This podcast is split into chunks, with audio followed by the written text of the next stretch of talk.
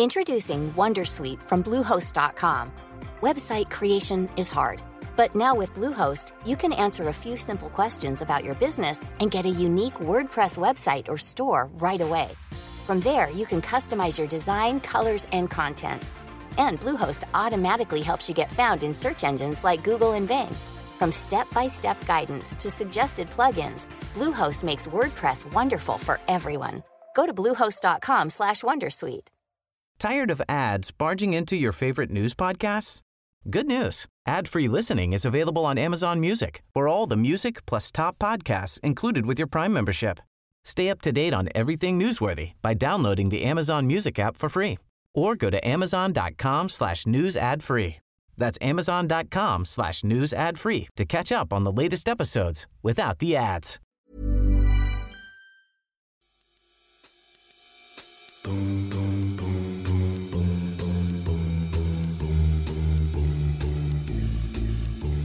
Hello, and welcome back to the Prospect Podcast, where we speak to the brightest minds and talk about the ideas that matter in politics, arts, and society. My name's Sarah, and I'm editorial assistant at Prospect, and today I'm joined by Alex Dean, who is our senior editor and an award winning journalist on law and the Constitution. For the most recent issue of the magazine, Alex wrote a feature tackling a really alarming question Is the government trying to stuff the ballot box for future elections? In his piece, Alex argues that the recently passed Elections Act poses a threat to the independence of the Electoral Commission. Alex spoke to its current chair, John Pullinger, who agreed that the Commission's independence was in jeopardy. So, why does this piece of legislation imperil our democracy, and why isn't it headline news? So, Alex, thank you so much for joining us today. I know you've only had to move a few metres from your desk to be here, but we still really appreciate it. So, first of all, can you just tell us a little bit about the Electoral Commission and what it is? Yeah, um, the Electoral Commission is basically the regulator of UK elections. It's composed of 10 commissioners, and essentially they are tasked with a combination of uh, the administrative um, at a very high level, ensuring a smooth running of the vote. And they do that in combination with uh, what are called returning officers, who are more on the ground. Um, and they'll, you know, the Electoral Commission will go around polling stations to make sure everything's been carried out as it should be. Um, and then also ensuring the integrity of the vote, which is sort of related but different. Um, and that basically means making sure that there's nothing untoward happening with, for example, the, the spending by a political party um, during the course of a campaign.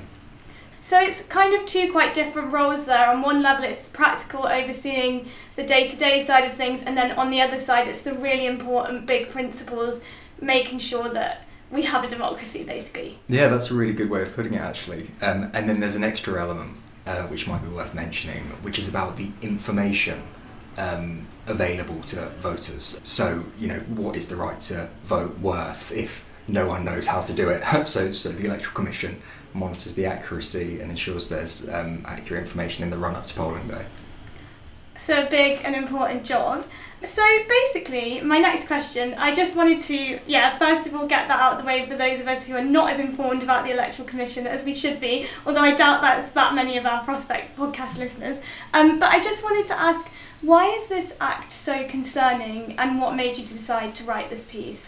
Right, so the Elections Act, which passed uh, in late April, has received you know, a bit of publicity but where it has, it's tended to focus on voter ID. So now, obviously, we don't need ID. We don't need to show it in a polling station when we go to vote, and we will going forward. Um, I think there's some discussion as to the exact date that that's going to kick in from. It didn't kick in for the local elections, obviously, but it's going to soon. Um, and there's been a lot of, I think, justified criticism about that provision because what you end up doing is effectively disenfranchising uh, certain groups who are disproportionately you know, poorer uh, from ethnic minority backgrounds and actually more likely to vote Labour. So there's a party political advantage to the measure. Um, and voter fraud is incredibly rare in the UK, so it seems like a solution in search of a problem. Um, so that's one part of the act that has been controversial. But I, I saw that there's another sort of equally, if not more alarming, elements of the legislation that had received basically no pickup, um, and that's the provisions on the commission. Um, so, you know, to put it in its most fundamental, for a democracy to work, certain conditions have to be met. And, you know, we have to, no one can interfere with us as we're casting our vote. Um, they have to be counted accurately, you know, etc., etc. And an important condition is that there's an independent regulator, and it can't be up to the government of the day to dictate how the regulator behaves, or it's marking its own homework. Um, and the Electoral Commission, founded you know, 20 or so years ago, has always been independent, and this legislation strips it of its independence. Um, and that's just not just my own view, uh, that's the view of the Commission itself. Yeah, which is quite scary. I mean, I know you spoke a lot to the chair of the commission. Is it John Pullingham? I hope I'm pronouncing that correctly. Um, could you just tell us a little bit more about what he had to say about these measures? Yeah. Um, so when the Elections Act first appeared, I suppose in draft form, all of the commissioners, including John, all of them except one, wrote a letter uh, basically saying that they were alarmed at this at the provisions on the electoral commission. Um, but clearly, the government basically ignored them and, and pushed it through anyway.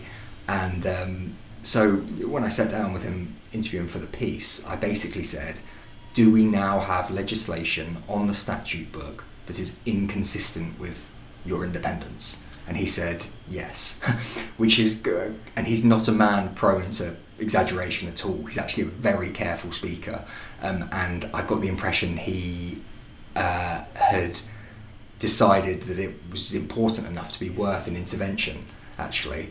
Um, and so we talked about why that is, and uh, he essentially explained that. I mean, in the piece, there's a quote I use, which is uh, from John, where he says, A government has only one policy and strategy priority, you'd think, and that's to win the next election, which is quite a stark way of putting it. But if the government starts being able to guide the work of the commission and starts issuing strategies for the commission, that starts to become worryingly close to uh, sort of loading the dice in its own favour. Um, and when I sp- spoke to John Pullinger, he was amazed actually at how little international precedent there was for measures like this, and he, he tried to get that across and said that the Commission had searched far and wide for um, international precedents and they hadn't been able to find any at all.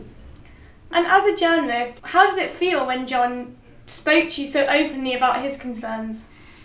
Um, it felt, uh, I suppose it felt alarming and it did feel surprising, but then I suppose it's of a piece with this government's aversion to scrutiny, and I've uh, you know watched the attack on the Human Rights Act and the restrictions on protest and you know the attack on the national broadcasters with increasing horror, and this was sort of an extra step in that process where I thought, crikey, they're you know this it's almost more extreme even than those because it's um, no matter what a government does no matter how objectionable its policies might be, at least you can always kick them out. Of course, even after these changes, we'll still be able to kick the government out, but it's the chipping away at that principle um, that I found yeah pretty scary actually. Yeah, I mean, I was scared when I was reading your piece, to be honest. Um, my question, next question would just be: You've mentioned that the government's intention is to, in some way, guide the Commission. Can you explain exactly the mechanism that they have said they're going to try and use to do that? Yeah. Um, so essentially, they will issue a regular policy and strategy statement that the Commission will be bound by law to follow. Um, now, what that is likely to look like, um, we have actually had a draft policy and strategy statement now but it was quite um, it was an illustrative example rather than a concrete one, um, and it was really, in many ways, the bits that were alarming were a restatement of the stuff that was alarming in the legislation itself about how the commission had to be guided by, you know, the executive's priorities and all that sort of language, which makes you sort of um, raises your suspicions. Um, but essentially, those things we talked about that the commission is in charge of. Um, could be it could be directed to change the way it behaves on those fronts. So, for example, campaign finance. If the government wants to make a change, it's unlikely to say, uh, you know, to, to advocate for a change that is overtly political. What's more likely is that it would make what it thought, what it said was a principled case for a change, but in practice, when you looked into it, happened to advantage the governing party and happened to disadvantage the opposition. and that's the sort of thing I'll be looking for when the first real policy and strategy statement is issued. Do you have any idea what, I mean, just speculatively, what kind of thing that might look like? Well, I think actually quite a good sort of abstract comparison is the voter ID thing, where the government could say, um, that there's a problem of voter fraud. Now that's highly questionable, and we're going to introduce these measures to remedy it.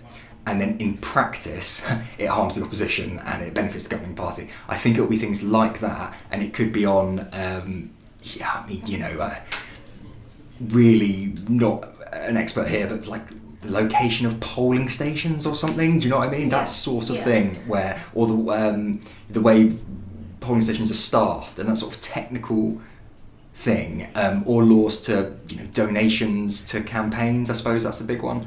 Um, and it's not just elections. Remember, it's referendums. Um, and a lot of the reason the Electoral Commission has been controversial is because of its fine of vote leave.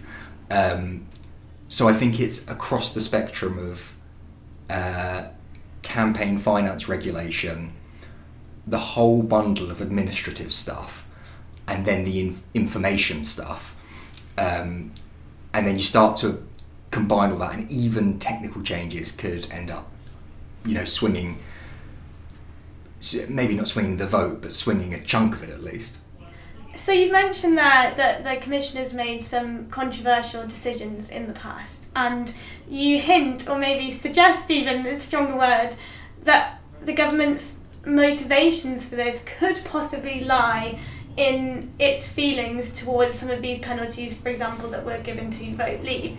Could you just tell us a little bit more about the different penalties that the Commission has levied in recent history and why they were controversial? Yes. Um, essentially, the Commission issues fines across the political spectrum. And if you go on its website and you look at you know a very detailed list of recent fines and the sums and uh, the reason for the sanction, it quickly disabuses you of any um, suspicion of bias on part of the commission, basically, because um, there's been fines for vote leave, which was a big controversial one, but there's also been fines for Stronger In, the Stronger in Europe campaign, the official Remain campaign.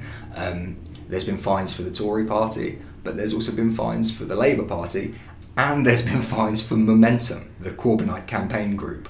Um, I think that was a fairly sizable fine. So um, you look at those lists and you you think actually uh, difficult, at least on a first glance, to pick out um, any sort of target. You, know, you wouldn't see any sort of targeted thing there, but um, some of the fines have been more controversial than others.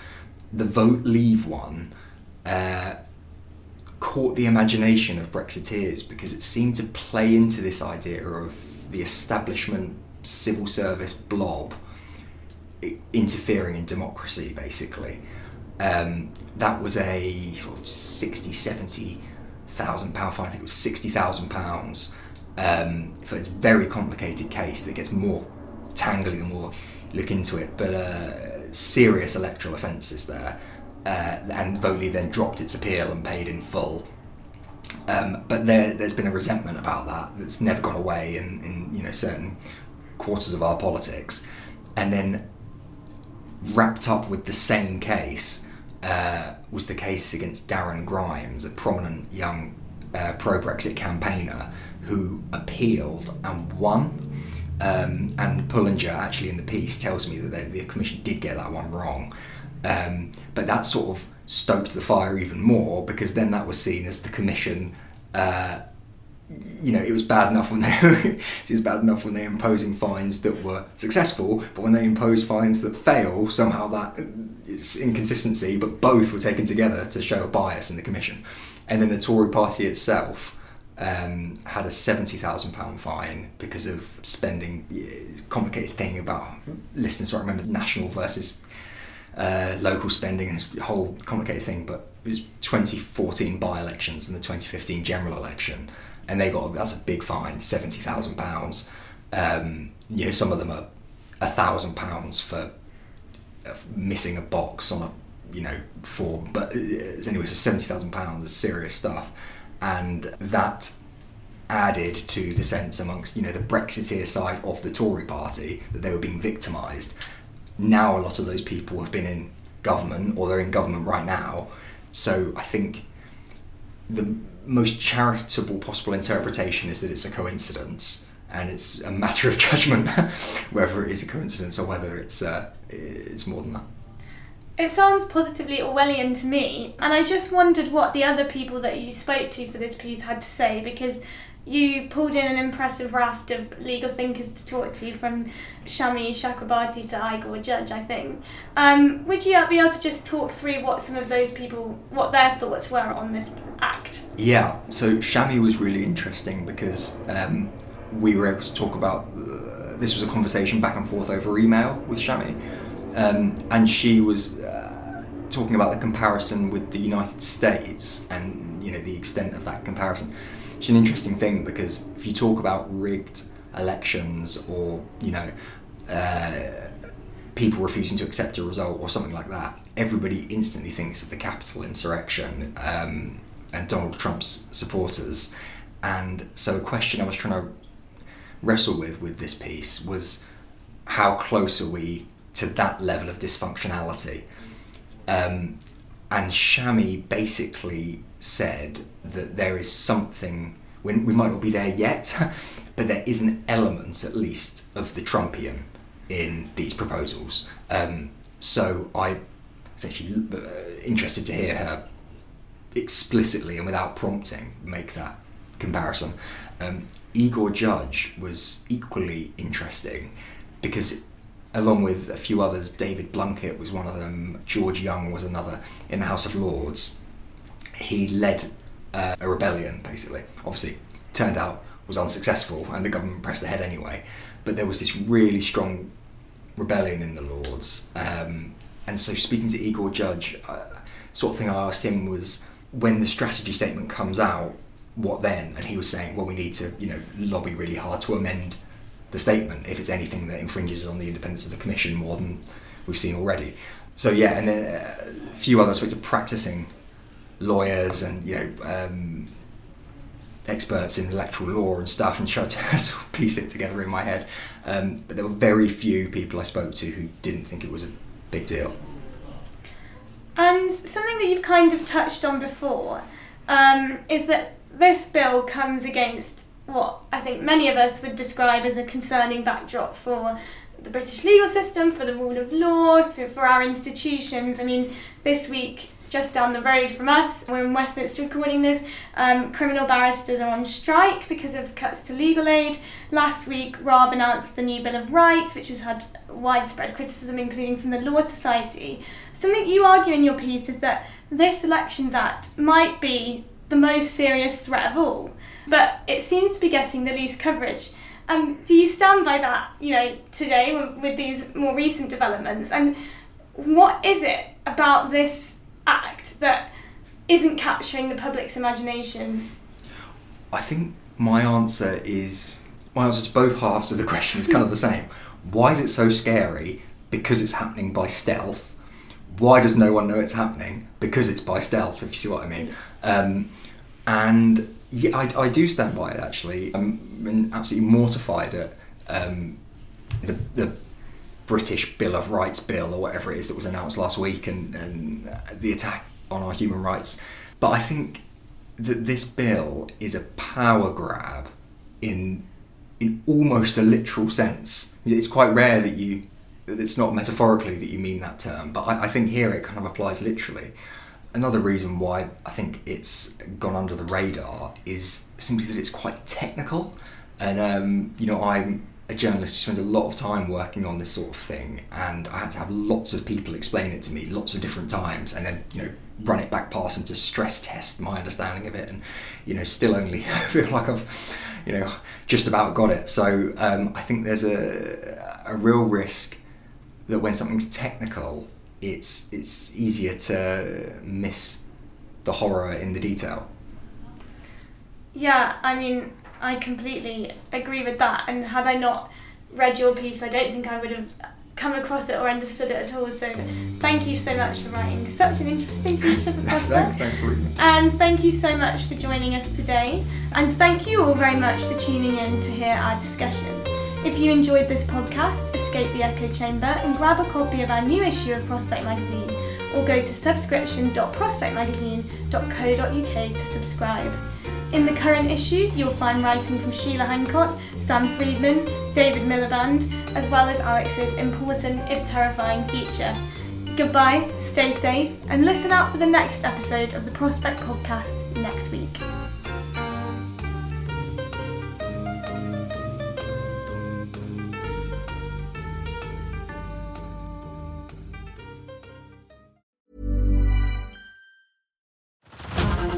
Over to Hulu this March, where our new shows and movies will keep you streaming all month long. Catch the award winning movie Poor Things, starring Emma Stone, Mark Ruffalo, and Willem Dafoe. Check out the new documentary, Freaknik The Wildest Party Never Told, about the iconic Atlanta Street Party.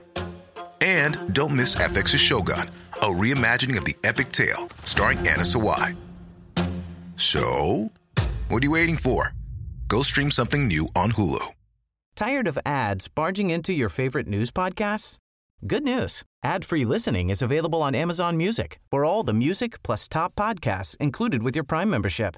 Stay up to date on everything newsworthy by downloading the Amazon Music app for free or go to amazon.com slash news ad free.